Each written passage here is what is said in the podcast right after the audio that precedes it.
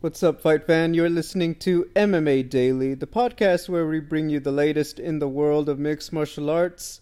It is Tuesday, February seventh, twenty twenty-three, and this week's episode, most intriguing champ versus champ fight ever. We'll talk about a very busy weekend in mixed martial arts, Bellator two ninety, and the final fight of the last emperor, Fedor Emelianenko. We'll talk about U F C Vegas sixty-eight, Derek Lewis versus Serghei Spivac. We'll talk about a lot in M M A news, the return of Conor McGregor against Michael Chandler and both coaching the Ultimate Fighter, the shakeup in the schedule in San Antonio, and the announcement Jorge Masvidal putting on arguably one of the most stacked events of the year. And we'll cap it off by talking about this coming Saturday's pay-per-view, U F C two eighty-four, two title fights, Mahachev versus Volkanovski, Yair Rodriguez versus Josh Emmett. A lot to get into. My name is Gabriel Gonzalez, and I'm joined by my co-host, Natalie Zamudio. Hey, Double G. Good morning. Uh, let's see. I have a lot of thoughts on all the stuff that went down this weekend. And, yeah, you laid it out pretty well. Lots of interesting news popping up, plus the old main event. So, um, first, how are you? And then, second, I'm ready to get into it. I'm good. I'm good. Uh, the forum was great. It was, um, you know, it, it's one of those experiences. Like, I've done the forum more than I think any. Well, I guess I've maybe done T-Mobile technically more, but the forum, it's such a small, intimate venue, and I've done it so many times that it's like, I know where I get my food in there. I know how long the wait's going to be. I know where the bathroom is at. I know which bathroom is empty when. I know where I'd like to seat and when I want to be there. You know, it, it, it's just all, you know, it, it's very nice in that way. I'm very, it was quite the experience. Um, obviously, a lot of M M A on Saturday. Like, you get home and then there's U F C after. It was, it was a lot, but it was good. Um, to get it started, though, obviously Bellator two ninety on C B S, three fights, a whole undercard, prelims on Paramount Plus and YouTube, and obviously the final fight of Fedor Emelianenko against Ryan Bader.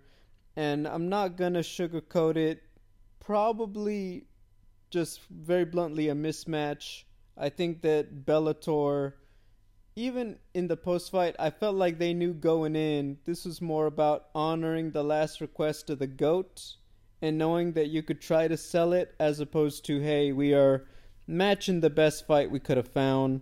In hindsight, do I feel like they could have tried to go with an Overeem, a Barnett?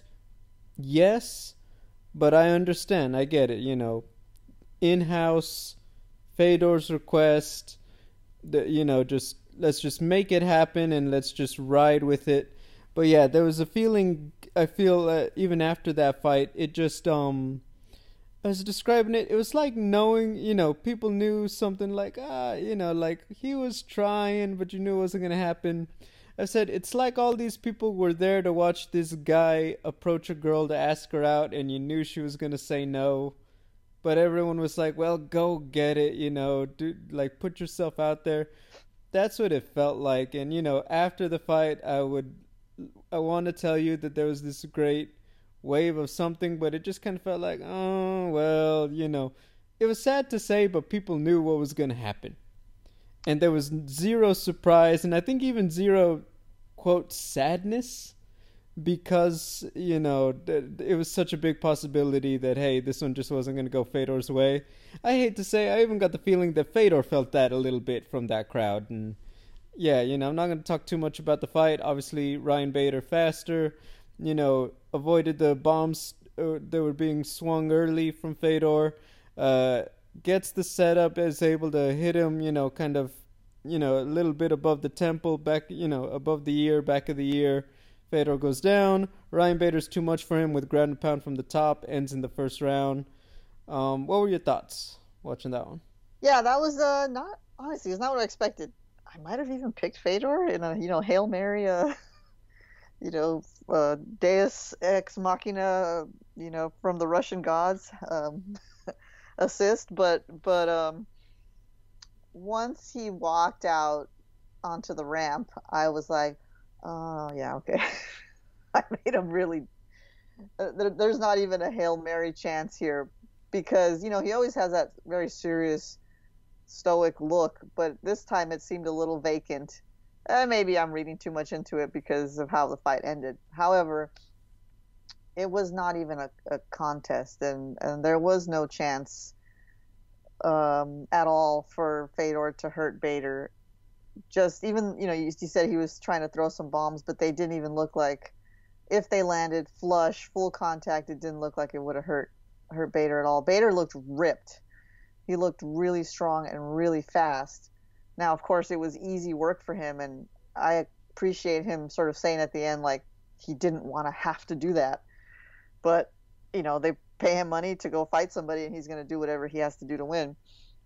It was hard to watch for me, and that's coming from someone who didn't know Pride Fedor or even Affliction or Strikeforce Fedor. So I'm just going off of the legend that I'm I'm aware of his legendary status, but, you know, I was listening to Luke Thomas, and he was he was criticizing all the people like me who haven't even watched those fights yet and saying, like, you have no idea who this man used to be. And and so I'm going to do my, my homework now and do that. And um, all that is to say, it was sad to to see how he was finished so quickly, so easily. And then you have to stand there and with your nose all cracked and, and you know, give a speech and put down your gloves. And I think we've seen that a lot lately. Donald Cerrone, Frankie Edgar, even Jan Jacek. It sucks, right? Nobody wants to lose in their retirement fight, and nobody wants to get beat up in their retirement fight. But, okay, it is what it is. Let me go to what I thought was positive, which is bringing out all those legends that he fought. That was amazing. It was really smart. This is something that Bellator is so good at. Not afraid to do something like this, you know, having good relationships with all these fighters so that they can bring everybody together where, you know, those people would never be in the octagon. Can you imagine all those po- folks agreeing uh, for Dana White to get together in the U F C octagon? Like, I don't think it would happen. Um, but maybe, what do I know? In any case, that was awesome to see everybody come together. Um, you know, he was the last one still out there trying to compete. So as far as the matchup goes, I was you, you you mentioned this at the beginning of this segment. Did Fedor specifically ask for Bader, or did he just say he wanted the toughest opponent? He he wanted Bader. He wanted okay. the title, Ryan Bader, et cetera. I see. Okay, yeah, that's so okay. So Bellator gave him what he wanted out of respect, but it was not even close, and so that's fine. It would have been more exciting to see him have a chance to show off what he can still do. Um, but I think if if he feels better and, you know, as a warrior feels like it was a, a more worthy loss to go against the best, then that's all that matters. And so with that in mind, I'm glad for his sake that it, it went the way um, he wanted as far as matchup, difficulty level.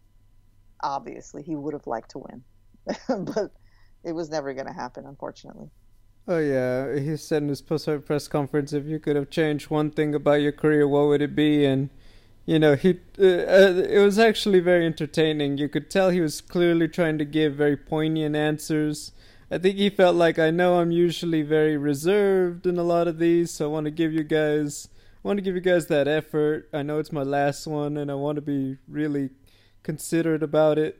He stops, he thinks every time, and when they asked him that question, you know, what would you change, he thinks for a second, and he says, like, in, you know, somehow he gets three words in, and he's like, that I would have beaten Ryan Bader. That's what I would have changed about my career.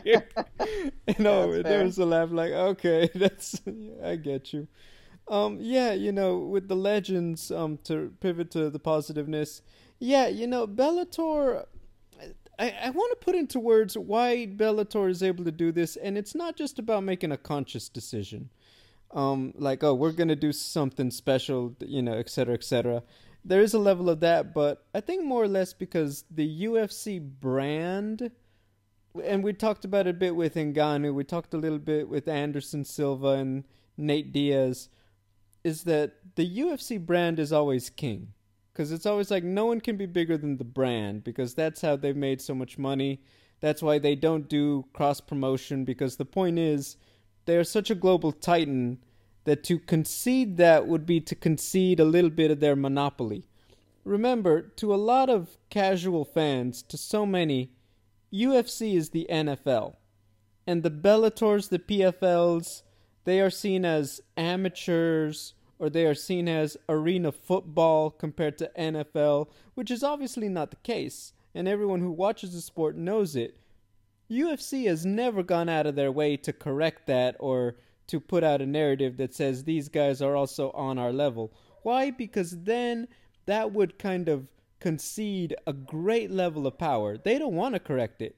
If more people think that Bellator is the arena football of M M A, U F C loves it. Because obviously negotiating and ratings and star power, it just gives them all the... all the cards, right? So I think that when yeah. you talk about the legends like the Chucks and the Randys and all of that, everyone going out to do whatever they want to do outside of U F C, U F C is fine because like, okay, like we, you know, we came to an end and like, you know, you go do whatever, but we keep saying we're always going to have the best guys. And I think that's what leads to some of those relationships, and that's why getting... all getting the band back together, so to speak, can be difficult. I do think the U F C could get a very respectable number of guys and girls if they ever wanted to do something like Bellator did Saturday. But I acknowledge that for a lot of them, it's like, you know, these relationships and that relationship, you know, it's always business. And fighters, it's like, okay, I also have feelings and all this, so a lot of those feelings and all that, I do think... prevent that, because it's like, okay, well, they let me go, I'm not a U F C person, and now I'm a this and I'm a that. I feel like there's a little bit of that going on. Once again, I think U F C could do it if they said, hey, we've had a great relationship with these people, would you do it? Yes. But I think Bellator's flexibility, because of the way they've run business, is uh it's just a little bit easier for them to do it, so to speak. Did I make that clear? Did I make my point? Yes, it makes sense. It does. Yeah, so... but that's one thing. Look, it's special.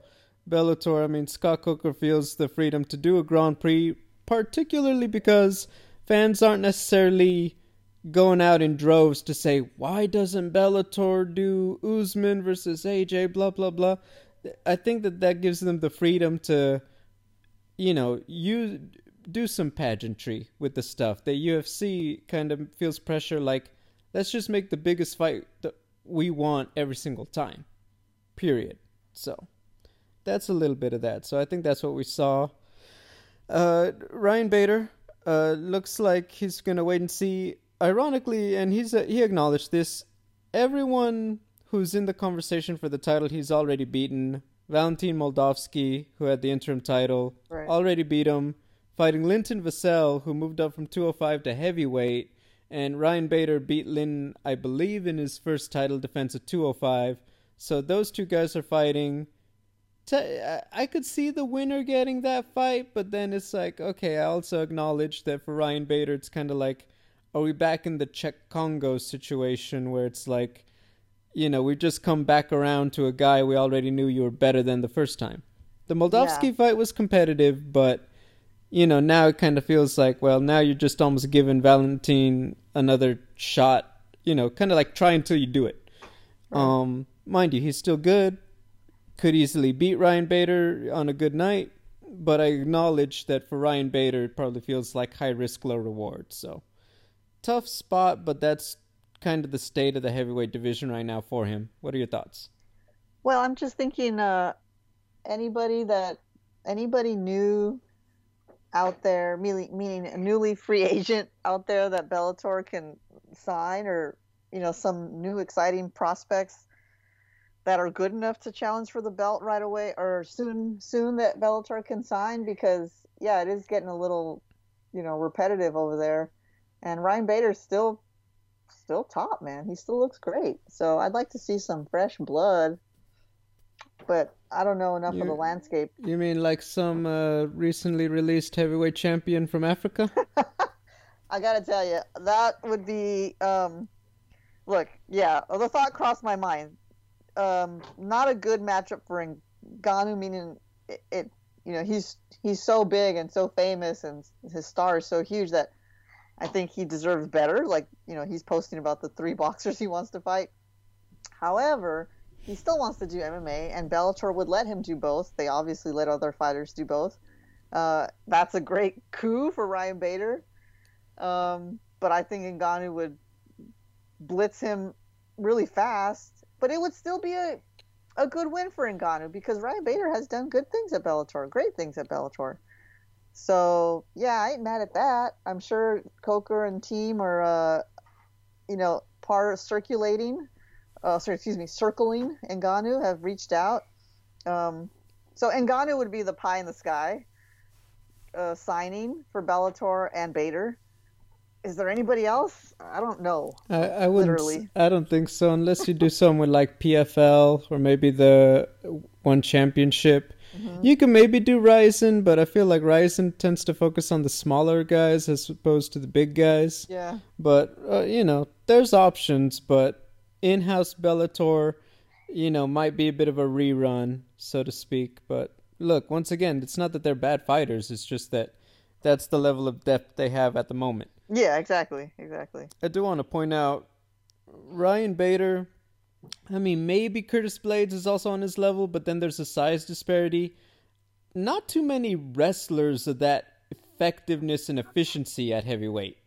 So Ryan Bader does present a different kind of problem for a guy like Ngannou, who, respectfully, well-rounded guys, tough guys, strong guys, but very rarely does he have to take on that threat of wrestling, the kind of that Ryan Bader would bring. So I do acknowledge that competitively. I think from a straight up dollar amount and intrigue level, I, I just don't see Ngannou wanting it. I mean, when you're talking about Tyson Fury, Anthony Joshua, Deontay Wilder, I have a hard time seeing Ngannou say, you know, I would do this with Showtime and Ryan Bader.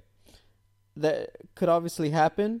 Especially, you know, if he gets the boxing thing out of the way and he still wants to fight, obviously it's going to be an option. You could imagine him almost like, well, let me go get some belts and things like that. I do think that, you know, for my money, and I know the Joe Rogan, like, quote was put out there from his show, Ngannou tries to get a guy like Tyson Fury. I say just go all chips in with Tyson.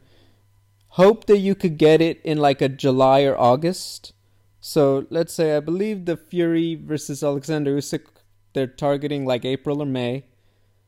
Let's say you could get Tyson Fury to swing back around and do August. Let's just pie in the sky it, right? Then set up something possibly. Let's say, once again, and this could all be for naught, John Jones beats Cyril Gane. Imagine Tyson Fury boxes uh, Ngannou. Whatever happens with Ngannou, comes back, fights John Jones in U F C in December. And, like, you know, John Jones sits on the shelf. He doesn't try to do no quick turnaround. I think that could be epic. I think that would be awesome. I do acknowledge a lot of things have to go freaking perfect. Yes, I think so. Everything, right? Th- yeah. Th- that being said... I mean, is this not what we really want? Plain and simple. Yeah, we want to see Ngannou have a big boxing fight and then come back to the U F C and keep fighting the best heavyweights. Yeah, of course. Yeah, now obviously, you know, you could talk about a lot of things. Yeah, you could go over to P F L and everyone over there. Bellator is there. One Championship, I'm sure, has the money they would love to offer him. All of that is out there, but I think that, that for the fans, that's what we want to see. Imagine if Ngannou actually looks all right. He has like a Deontay Wilder moment against Tyson. And I, I'm still picking Tyson to win most days of the week. But let's say he has that. O M G. Imagine coming back to U F C after becoming a bigger star like that to take on a guy like John Jones. It would be massive. Once again, a lot of things got to go perfect. These plans could be scrapped less than a month from now. But I'm putting it out there. Do you think the U F C or Dana White or Hunter Campbell, whoever's got the real power there, would hold a grudge against Ngannou for not re-signing, for being so open about what went wrong with his negotiations? Do you think they hold a grudge? Do they care, or they just want, you know, if they can get the deal they want, they'll sign him, re-sign him? You know, making money can make a lot of people best friends again. That's right. I mean, That's yeah, right. a little, yeah, of course. I, wait, I wait, could wait. see that. If, yeah, if he, but if Ngannou loses to Fury, do you think they still want him? Depends how, how good goes. or bad he looks against Fury. Yeah. Like, hey, Conor didn't look the worst against Floyd Mayweather. No, That's he why it was okay. Now, if, you know, Ngannou just gets murdered in under two rounds, then, you know, obviously we could have a different conversation about yeah. feelings and money, but for the moment, I would say, no, let, let's not worry about that. Let's think positive. But, um, yeah, I think that that's, that's what I see. But I think we talked about this. Conor and Dana weren't in the best place, and then they started making money, and it was like, hey, suddenly we're best friends again, right? Making money can make a lot of things better. Yeah, sure can. um, I'm going to move us along because we've got a few things to discuss. Uh, real quick, um, Brennan Ward, sick fight against uh, Saba Hamasi to open C B S. That was pretty good. Uh, Johnny Eblin, um, look, it's kind of like, a, I believe Musasi has the fight with uh, Leon Edwards' brother. Obviously talking about next for the title, but he looked good also. Uh, if you saw it on the prelims, Lorenz Larkin with the nastiest elbow we've seen in a minute. That was a great knockout for him. Um, also trying to get back, get to a title shot again.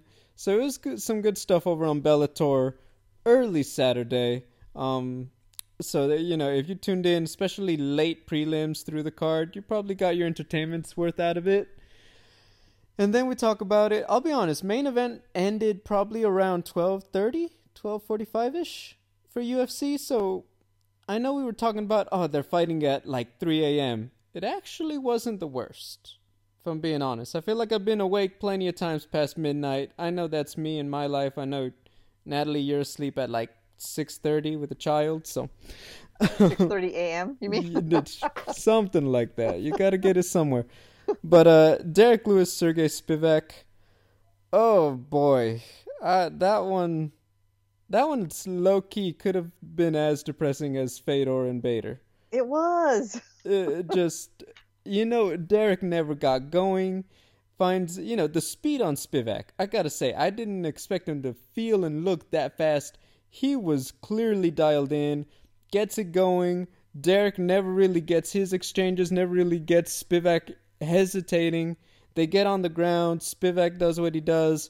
First round, arm triangle, gets the mount, steps over, uh, locks it in. That's all she wrote. Um, very impressive. He deserved to be as pumped up as he was. Um, I don't want to take anything away from him. Obviously, everyone loves watching Derek win or lose. You always want him to have a good showing. Didn't get that, but full credit to Spivak. He went out there and just handled it. What were your thoughts? We definitely did not get a good showing from Derek Lewis. It was there was no time, room to do that.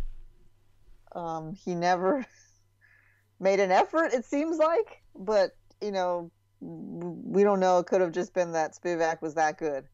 Um, you know, Fedor at least tried, whiffed on some punches. But from my memory, it doesn't seem like Derek Lewis even got that far. So it was tough to watch.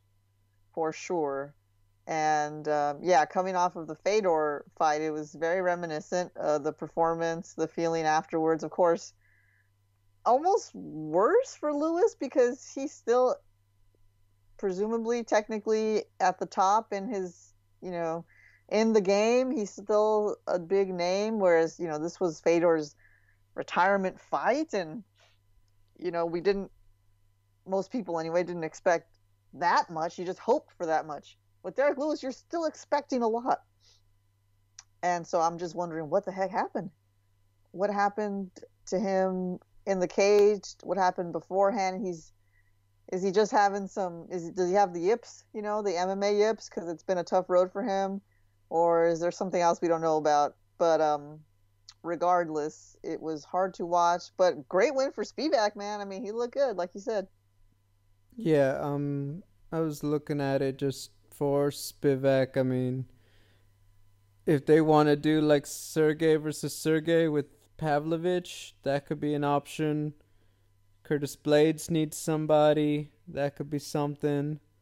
Um, there's uh, where are we at with Stipe? Do they try to rush a John Jones Stipe fight, Cyril versus Stipe fight? If not, could Stipe and Spivak be a thing? I mean, I think even maybe uh, Pavlovich Stipe, just to throw that out there. But yeah, there's options for him. I'm pretty sure they're, he's going to be sitting and waiting until they get a solution, because if Cyril Gane wins, that opens up a lot next month as opposed to a John Jones win. I think if it's if Jones wins, doesn't matter what anyone else looks like. He probably wants Stipe. Um, and then you put Spivak and Pavlovich with the guys who are out there. If a... Um, You know, it, it, that's just it. it. I think we just got to wait and see. And then, obviously, you talk about Ngannou again and all that. Could something like that get back in the mix? But for sure, we're not going to really get a real indicator until after Jones and Gane. So that's what I think. What about you? Yeah, I think, of course. Uh, but I do like uh, Spivak's moxie and, you know, Bisping pushed him on it. But, you know, you got to give me a name. And he's like, all right, all right. Give you a name, John Jones. Let's go. Like, I'm not going to mince any words or pull any punches. I want the top. I want the best. Spivak, just based on his physique, you know, he's active. I think he's got a good shot in my mind, because we have no idea what John Jones is going to look like. So eventually, if that happens, I ain't mad at it. But there, I doubt John Jones is going to want to fight him. He's probably just going to want to do big names. Oh, hey, for sure. But I, I agree with you. I didn't even... I totally forgot about that. But yes, it's like, well, come on, you asked me. Yeah. Let's get some. And I'm like, all right, I see you. I see you, sir. Okay. I, yeah. I don't, I'm not mad at it. Right. Uh, Tom Aspinall needs somebody. I know that he really wants to come back in March, but he's, he even admitted, yeah, it's like, you know, the M M A gods have to come in and work a little witchcraft on my knee for me to make it in March. So most likely April, May. But even if they say, like, Spivak Aspinall in June, great fight, you know. So I think that that's all, you know, there's options is my point, but that's where I'm at with him. Um, that was a lot of Saturday news. Tell me, did were you awake with Joe when Dana White decided he wanted to go live again? No, I wasn't. Oh my God. So I remember I woke up. And, you know, like a lot of people have the bad habit, I just pick up my phone. I know. I don't know why I expect, like, a lot of stuff happened overnight when it's like, dude, all the people I follow were also sleeping. What could it be? um, but, yeah, I, I wake up and I look at Instagram. And ironically, the news is already out there. But the first notification is, like, the main one is, oh, like, Dana White on the U F C account, I'm going live. And, um...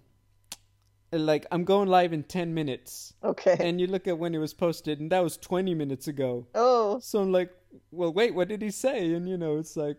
Uh, and I guess I was a little shocked, because it's like, what the heck could you be dropping at eight a.m.? Right. You get what I mean? Um. So, obviously, scroll and read, and... Uh, I th- I'll be honest, I cheated. I didn't want to watch his announcement. I was like, E S P N, give me the headline. And, of course, it, like... Technically, it was like a three-pack, but there was the centerpiece, obviously. Conor versus Michael Chandler, coaching the Ultimate Fighter, likely having a fight late August or September, most likely September. That tends to be where they go back to Vegas during the year after July. Um, and yeah, uh, we're hearing more, most likely at welterweight. Um, we'll touch on the other little stuff in a second, but you get that news. It's not Tony Ferguson. Ariel Helwani did say they tried to talk a little bit of Nate Diaz, but it never really got a lot of momentum. So Michael Chandler gets his big fight. What are your thoughts?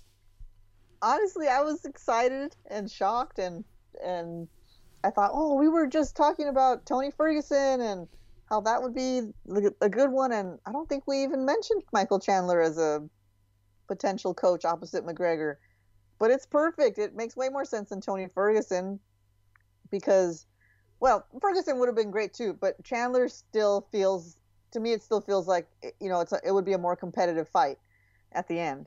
than the Ferguson fight, just because of how Ferguson has looked versus Chandler, how he has looked. You know, they're both losing fights, but Chandler's in there brawling and giving it his all and just, you know, not coming out on top. But yeah, I'm I'm all for this. I'm going to watch every episode of Tough, and I'm going to be, you know, on the edge of my seat when these two guys come together and fight. They're both really good on the mic. McGregor, well, he's, you know, they're both good. They both think about what they're going to say ahead of time, but Chandler is the best at rehearsing and delivering his uh, his speeches.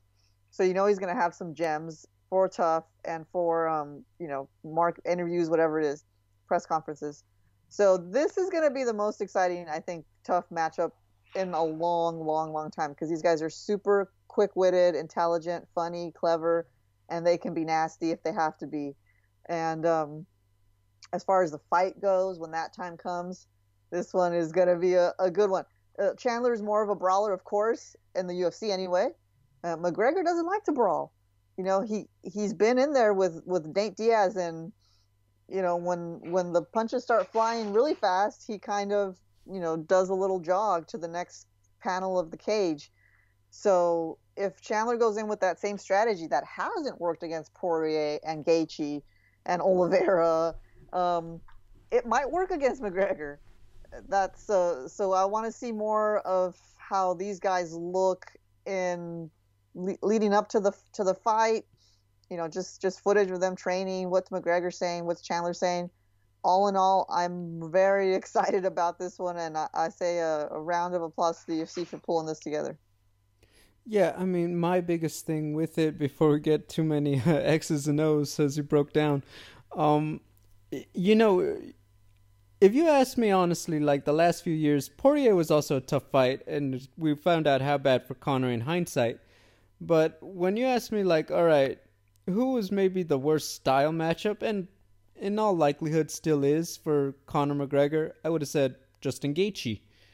For reasons like, okay, his defense, his power, and his wrestling.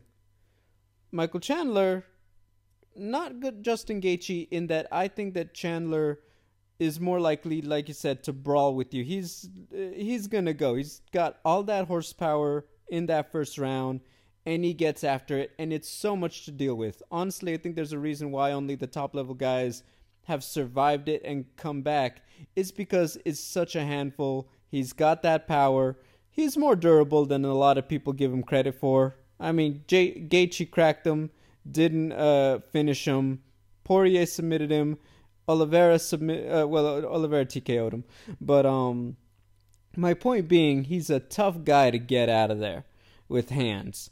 And I don't see Conor McGregor looking to uh, put on this great grappling clinic after two years away, and uh, you know, probably a titanium rod in his, uh, you know, in his shin.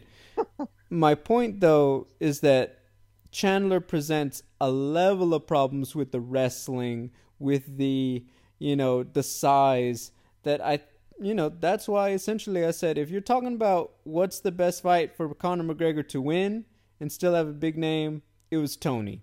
Tony's different, gonna just bang with you. Chandler, he could very well look at Conor, fake the, you know, pump the jab, and then just shoot a double. Boom, Chad Mendes style, right? Yep. Honestly, and it could be like the most anticlimactic matchup in U F C. Chandler knows he would love to just stop Conor with hands, but you're talking about getting the victory, no? Yeah, he needs a win. Even Tony. Tony wouldn't he... have just gone for the takedown. That's just no. not how Tony's built. He could, but Tony grapples differently, if I'm being honest. Yeah. So, but my point of this, my point of all of this is to say that when I put all that together, that's why I wouldn't have gone with Michael Chandler if you're Conor. Uh-huh. That being said, okay, this is what we got. Let's go with it. Now we're talking about the personalities. Obviously, there's inspirational Chandler, or whatever the internet likes to call him. And then Conor, we could get nice Conor. We could, we could get whiskey Conor. We could get dad Conor. You know, there's a lot of different characters he's given us over the years. But, okay, you know, talking about it, uh, ten or so weeks on Tough, uh, back and forth, They're also going to do it on big E S P N, not just E S P N Plus. I think that's huge. Yeah, um, that's great. Yeah, I think you put all of that together. Okay, that's really going to hype this up. And then, you know, the fight will be what it'll be. I think everything, when you talk about a successful tough season, it's got to be a lot of different elements. I think it also helps when there's a great cast, because then you have supporting characters. It's not just these two guys for an hour every week. So I think that that helps it from a reality show standpoint. But for sure, I think that there's a lot of little factors. How did these guys approach it will ultimately determine what level of entertainment we get. Because really, you know, like I said, if Chandler just decides he wants to wrestle and take a very efficient way to victory, all of this talk for ten weeks of tough and all of this on E S P N, it's going to feel very, very silly. So that's where we're at. But in terms of seeing Conor for that many weeks, I think I speak for a lot of fans. Love him or hate him, that's the whole entertainment, right? He knows yeah. how to entertain, arguably better than anybody else on the roster. Um, since he's become a superstar, I acknowledge that it kind of feels like there's a little bit of a, you know, it's like a hype beast kind of thing. Like, you know, before it was like, oh, because he's exciting. Now you have a lot of people who are just there because they follow his every word no matter what. Right.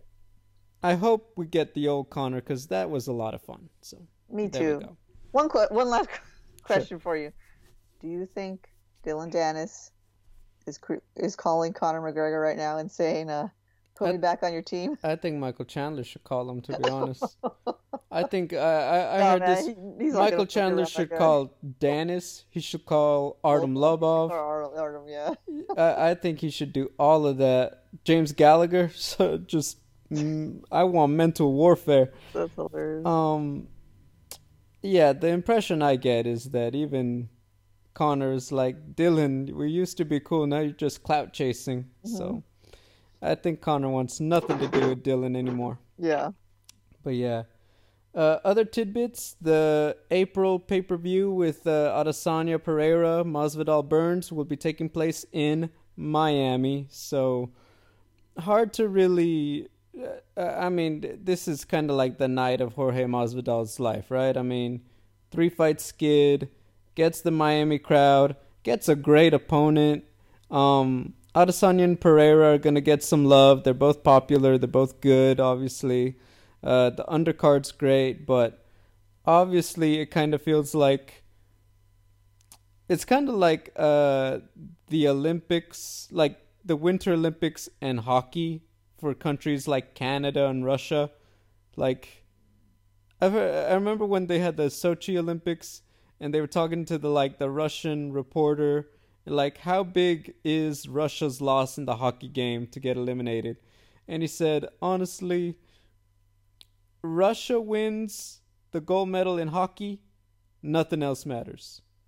Russia gets eliminated from the Olympics in hockey, nothing else matters. For me, it's all, it almost feels like the same thing with Masvidal. He's going to be such a focal point that it's like, if Masvidal goes out there and stops Burns, nothing else that happens in the night matters. It'll just be like, like yeah, so-and-so looked good, and he looked good, and she looked good. Masvidal got the knockout, and it went bananas in Miami. Nothing else matters. Yeah, it would go bananas in Miami pretty, pretty darn hard. Everybody else, like, if everybody else goes off and Masvidal just gets, you know, has a bad night, it ends quickly, he looks horrible, it's going to be like, oh, that was awesome, dang, that really sucked about Jorge, though, didn't it? Yeah, you go out just like Scarface does at the end. Yeah. Exactly, so that's my one thing about Jorge in Miami is so much pressure. I mean, he loves it, I'm sure he's inviting it, I'm sure he's like, man, even if this goes bad, let me go out how I'm going to go out, but let me at least get to try it in front of my peeps. So uh, I respect that. Sean O'Malley signs a new contract. Um, does this mean a title fight? I would hope so, but all of this talk of Jorge, not Jorge, uh, Henry, Aljo, it's like, I acknowledge I'm not really sure what they're planning to do with Sean O'Malley. It almost feels like they want him on deck as a backup, or they're just going to admit, like, hey, you're going to have to wait till the end of the year to fight, and you're just taking time off. So I don't know, but I feel like that's a good sign. I He's definitely this great catalyst for the new fan base of U F C with Contender Series and all that. So I think that's great for him, but it does make me wonder, like, okay, when are we going to get a fight for you? You know what I mean? Yeah, it does. Um, but yeah, good good move for him, and you know, I no uh, no pressure, no no rush for for Sean. He's got eight fights, um, and maybe he just wants to take it easy too a little bit until summer or something. I don't know. We'll see. Yeah, I hear you. Um, this one, a quick one. U F C shakes up the schedule. Next Saturday was supposed to be Corey Sandhagen versus Chito Vera, but they've now been pushed back. They are going to fight on March twenty-fifth because, uh, and uh, I'll address that. So now they get bumped up month and a half-ish, like I, I think technically speaking a little more. And instead, next Saturday gets Tyler Santos versus Aaron Blanchfield. I have to double check. I'm not sure if they're a five-rounder, but um, before the San Antonio event, the main event was going to be Raquel Pennington and Rena Aldana too. What are your thoughts on this overall? The main event in San Antonio was going to be Pennington Aldana? Yeah. Oh, okay. Yeah, so that's an odd choice for a non-Apex event, you know, because although that Pennington Aldana would get after it for sure, um, I would have figured they'd go with bigger names. And so this move makes sense. They should have just done it to from the from the get-go. Um, Pennington Aldana too, just it just feels more like a co-main to me, so I like it. Um, and then as far as what's taking over for Sandhagen, Chito Vera, is that going to be at the Apex? Yeah, so Tyler and the, Tyler and Aaron are still Apex next yeah, week. Yeah, I mean, Aaron Blanchfield is a very exciting fighter, man. I really like what she's doing, so that's a perfect Apex main event. They did the right thing again. Maybe should have done this from the beginning to not mess up everyone's plans. Yeah, so when I look at it, um, I know the fans are like, oh, well, that deserves... Uh, I, I want to make it clear, a lot of these fights have deserved fans. And I understand schedule-wise and all that, but, like, they were... Imp- I think now that we're in twenty twenty-three, and I think fans felt a different way, even about Derek Lewis, there, because it's like, wait, wasn't this supposed to be here? And what's up? I'll be surprised there was not more outcry to see Derek in front of fans, but okay, I think it's the card overall. I think because of the popularity of Chito and Corey was why there was a more visible reaction. Why is this Apex? Imagine them here, imagine them there, right? So I think that that's why there was a reaction. I can only assume that, you know, they, they wanted different stuff, I think, for San Antonio. But when they're like, all right, Pennington, Aldana, and I think that they got, they took the temperature and they saw that it was cold. They're like, fans are not having it for X amount of dollars, and, you know, that's going to be the headliner. So they called an audible. And I'm sure what I don't like about it, we found out about this less than, like, a week ago. Like, they're, they're supposed to be fighting in two weeks. So yeah. Essentially you get to the tail end of camp only to hear, hey, it's going to be another month. You got to stay this lean and this in shape. Yeah, that's um, messed up, man. I mean, don't get me wrong. U F C's the boss, right? They tell you you're staying later, you're staying later. But I, I just feel like that was a little bit of a reaction that I wasn't expecting. I think that the U F C, in this way now, it's twofold. You actually do sell out San Antonio with them, and you kind of get to appease the fans that were so like, why are they Apex? Why are they this and that? I, w- I don't see this happening, and I hate to say it. It's because not everyone cares about all the fights the way they did about Chito versus Corey. But I think, unfortunately, one of the things that we're going to see happen is that, like, there's still Apex fights scheduled after this. And so, like, the out- if the outcry is not the same each time, I feel like we're still going to have more Apex fights that people don't push them to get on the road more. So right, but, but yeah, so that's my one thing. I think that this is, that's why this move was made. They need to move tickets. They made a call. They saw a way to kill two birds with one stone, kind of earn a little more fan support back. I know they have a lot, they don't need it, but hey, we're giving the people what they want. They get to see this in front of a crowd, et cetera, et cetera. Um, I feel like, uh, I'll say it straight up. I think if you're a U F C fan, you really want to see them come to your town, you got to galvanize social media. You almost like those, you know, petitions that you always see online, and just get this insane amount of attention, like, hey, bring U F C back to Denver, bring U F C back to Chicago. You want them to have fight nights in your city and stop doing Apex and get to go see a show without paying for a flight to Las Vegas, Nevada? Do that. Because I think that's how you're going to get the U F C to be like, okay, you know, like, they all want us to go, let's do it. So I think that that's the way to do it, because I think that that's maybe the one thing. People are just kind of waiting and hoping U F C picks them. I think if you really want to do this across the board, that's what you got to do. You get what I mean? I do. I get it, man. It's the, uh, you know, unfortunately, you got to, the people have to, you know, this is, this was something that was just automatic before the pandemic. And now the people have to stomp their feet and make some noise to get things getting back to normal with the U F C. So, all right. If that's what it takes, I guess so. No, I get what you're saying. For sure, for sure. Um, I know that uh, Joe is trying to come be a co-host as he's learning his alphabet over there. He's doing he's, well. He's, he's, he's reading the keyboard. He's doing very well. He's getting there, right? He's yep. getting there. uh, let's talk about a little bit of other news. Jorge Masvidal, uh, Gamebred Boxing. And I'm sorry, but Jorge decided that he's freaking, you know, Oscar De La Hoya, Eddie Hearn. He hits us with all of these, and I almost, I'll be honest, I thought it was fake. I thought there is no way that he actually pulled this off. So April first in Milwaukee, Anthony Pettis versus Roy Jones Junior is the main event. Boxing, mind you.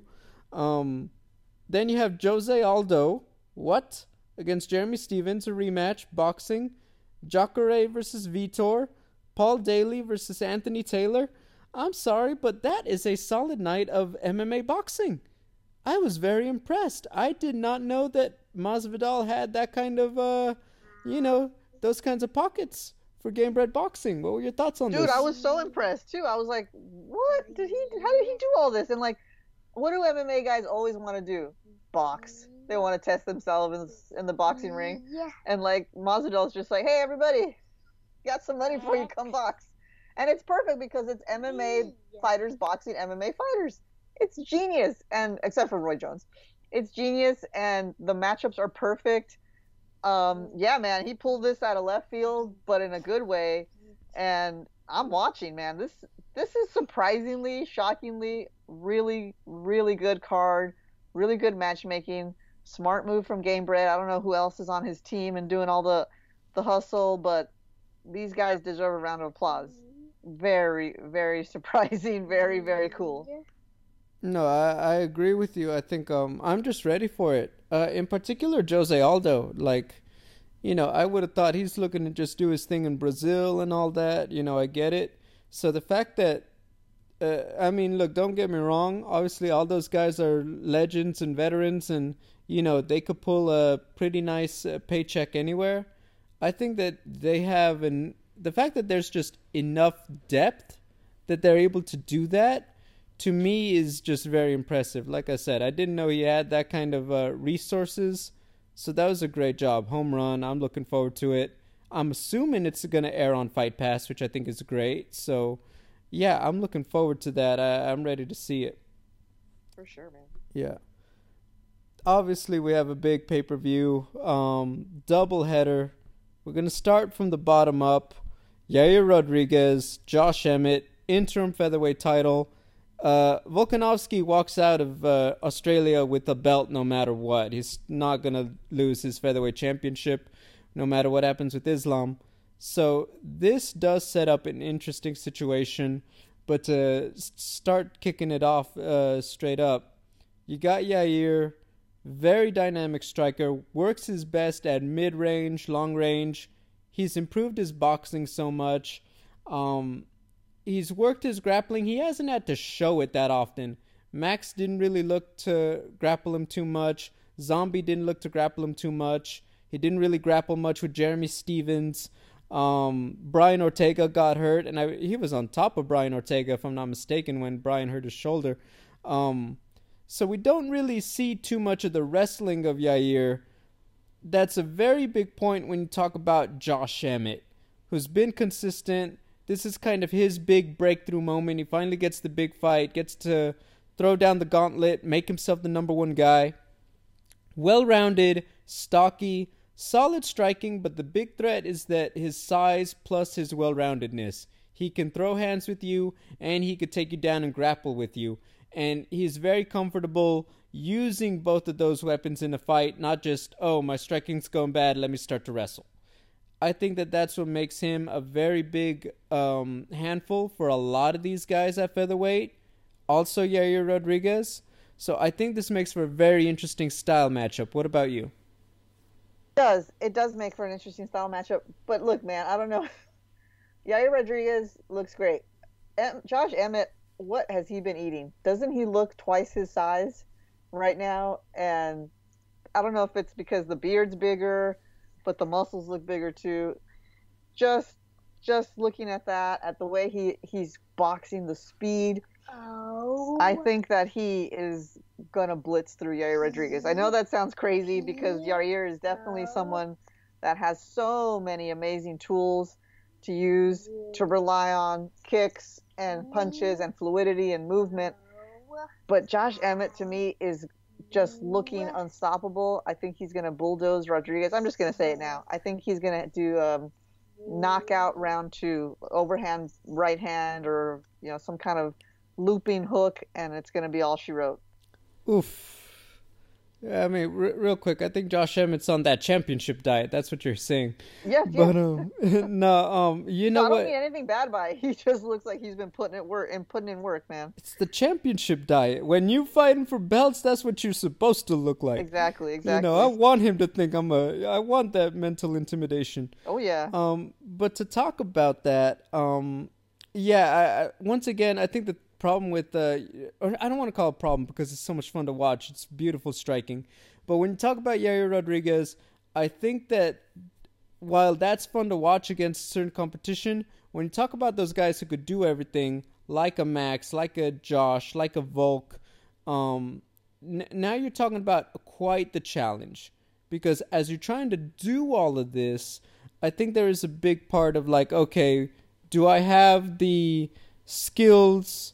Do I have the effectiveness when I'm dealing with somebody who's not interested in making this fun and they want to grapple me, close the distance, and I got to do this for twenty-five minutes? That's where the real challenge for him really starts to come in. So I do think that there's going to be a level of that to be dealing with. I think that there's just something that you got to really think about if you're Yair Rodriguez. I think for Josh Emmett, yeah, the routes to victory are a little more apparent. I think that a victory for Yair is definitely going to come from straight up being able to maintain that mid-range, really shut him down, really do all of that. You know what I mean? So I think that's going to definitely be the key. I think he's going to have to be able to do that. Um, but I'm with you there. I actually really lean toward Josh Emmett in this one. I think that that's going to be...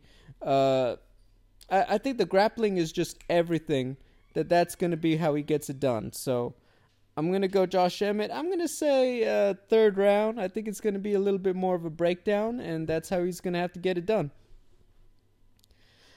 I like it. I like it. Uh, the future is going to be determined by, obviously, how things go in the main event. So I got to say, you know, the, they've talked about this twenty-two fights for Volkanovski. A lot of people say until John Jones competes again, he is he has proven himself to be probably the top fighter in the world right now, particularly after Kamaru Usman took a loss. Now Volk is the only one really kind of carrying it right now, so he's the he's the king, so to speak, who hasn't lost the throne. I, I do acknowledge that. That's very impressive. I think that now there's also a level of, um, you know, with... Mahachev, he's look he looked great against Charles, but now it's like, okay, this guy who's so different, who's so good at multiple things, And everyone's just saying, well, now only Mahachev has his wrestling. What can he do? Can he do it? And I think that that's what makes this such an interest- interesting fight, such a fun fight, is that there's a lot of X factors. I think in most categories, objectively, striking, speed, maybe even conditioning, you lean toward Volkanovski. Obviously, if they get into just pure grappling, who can get the other down and all of that, you start leaning toward Makhachev. Then the X factors. How does Volkanovski deal with a guy who's going to be, let's just say, he's thicker, he's going to be harder to put down overall in Makhachev, probably a little slower, fair enough, but still proven himself to be a particularly dangerous guy. That is the things that both of these guys really got to address, and I think that that's what's going to make this one really interesting. What about you? Yeah, I think when I think about these guys, it is interesting. They have such unique resumes. Volkanovski, firstly, there's this rugby background where he was charging into dudes. So, so yeah, so I look at Islam and I think, man, he's a killer, dude. He kind of scares me, the way, the look in his eyes. And he said something in the countdown or the embedded, I don't know what, about how kids grow up playing soccer, and he says in Dagestan we grew up wrestling. That's what we're doing in the streets as little kids. It's like you can't learn that in a training camp, and you can't learn that even at, in your whole career as an M M A fighter. You can't learn the kind of wrestling that we have. So I think about Volkanovski, and I think he has what it takes. He can win this. If anybody can beat Makhachev, he can do it. Then I look at Makhachev and I think, oh man, you know what? I don't know. I think Makhachev's wrestling is still going to be too much, even for someone as skilled and talented and determined and gritty as Alexander Volkanovski. So I'm going to tell you right now, I think Volkanovski is going to give a good fight, but ultimately Makhachev will be able to not only get him down, but hold him down, and it's going to end a lot like it did with Oliveira. Second round submission, Makhachev stays champ. I mean, I think th- here's the thing. It's like you just got to put respect on Makhachev. I think the thing about it is every time, like you, you see these guys like a Stipe, like a um, oh, who am I thinking? Like Eddie Alvarez, like all, all these double chip situations, and it's like the second they start fighting that really talented smaller guy, and th- they just look so slow and plodding. I think that's the the thing that I always see, and I'm like, how is it? I've seen this guy be so dynamic, and it's like this little guy is making them look like a refrigerator. And I feel like just because of the way he moves, we could see that from Makhachev, particularly with a guy like Volkanovski. And then it's like, well, he's chopped down how many guys? He's done what to who? I, I just feel like he's got more weapons than just the size and the grappling, plain and simple. That being said, it's Volk. If you ask me, who do I think has probably the best game right now and is, I don't know, just makes it look as good. It's like he reminds you just how good he is each night. And I don't mean like, oh, well, he's got all that striking. I mean, yeah, he puts all of it together. And it's like, okay, you know, so I would actually go with Volk in all of those other categories. Um, yeah, I, I just got Volkanovski. I'm going to go... I'm going to go fourth round T K O, Natalie. By Volkanovski? Yes. That's great, man. Because, look. I think my, he's that know, good. Yeah, he is. The thing is, he is. And my heart my heart pick is Volk. And I would love to see that. But just, you know, that's that's where I am. But I'm I'm with you as far as the energy I'm I'm throwing out into the universe. It's for your pick. But my brain is telling me Makhachev is still going to prove to be... It's gonna still gonna prove to the world that that Dagestani wrestling is is yet to be um, figured out, you know. But but hey, uh, I like your pick. No, look, I mean, look, look. So we're split. We got uh, Islam and Volk in the main event. Um, then we're both going with Josh Emmett in the co-main. Uh, I mean, we're gonna obviously discuss it. It's gonna become a moot point either way. Hold this, but. Um, Volk wins. I think it really depends on, one, how does he look? How, like, if it if he barely squeaks by Makhachev, he might say, hey, look, I'm going to go back to forty-five. Um, maybe not permanently, but just like, hey, I'd rather, you know, take it easier on me after that in terms of like, okay, I want the size advantage back, more or less. Right. If, uh, obviously he loses, he goes back to forty-five immediately, but I think if he looks good at fifty-five, he may just try to keep this ball rolling and be like, all right, give me Beneil. Um, and just maybe Josh and Yair, the winner of that one, fights the winner of Max and Arnold Allen. Particularly if it's Arnold. I think if Max beats Arnold Allen, they just wait. But if Arnold Allen wins, I could see them kind of like, okay, well now build up, like really throw down the gauntlet, really make Volk look like, what, are you afraid to come back down here? We've been waiting for you. You haven't fought any of us. I, I think that that's what they do, plain and simple. What about you? Yeah, that, that makes sense. I mean, I think Volk, after, you know, no matter, regardless of the outcome, he'll have gone on quite a competitive, he'll be coming off quite a competitive role, you know, fighting in one forty-five, making weight at one fifty-five to be an alternate, then competing for the title. So, um, you know, he can pretty much, even, even if he loses, I think he'll still have his, his say, you know, stay at one fifty-five and try to earn a shot back at the shot at the title, excuse me. Um, or go back down to one forty-five and keep, keep the conveyor belt rolling. Um, but probably he'll want to take a break. So I think it'll be a, I don't know, man. I say that, but the way he is, he's just kind of the kind of guy that doesn't want to stop. The kind of guy that doesn't need a break. So I don't know, but I don't think he'll abandon one fifty-five if he loses. I'll say that. All right, that's fair. I mean, look, it's a competitive weight class. Anything could happen. You could always say he wants to move up, fight, hey, defend the title two or three times, and suddenly it's like, hey, why not try it again? Someone's new at the top. Why yeah. not? Um, yeah, I agree with you. I think that it'll be just that kind of case of things, particularly with how fifty-five is right about now.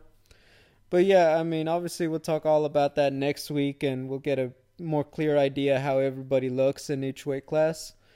Um, next week will be the return to the Apex, like we mentioned earlier, Tyler Santos versus Aaron Blanchfield. So until then, thanks for listening. Remember, like, comment, and subscribe, and we'll be back next week.